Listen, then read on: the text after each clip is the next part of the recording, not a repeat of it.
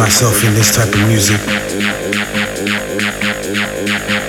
I love what I see and what I hear in different places.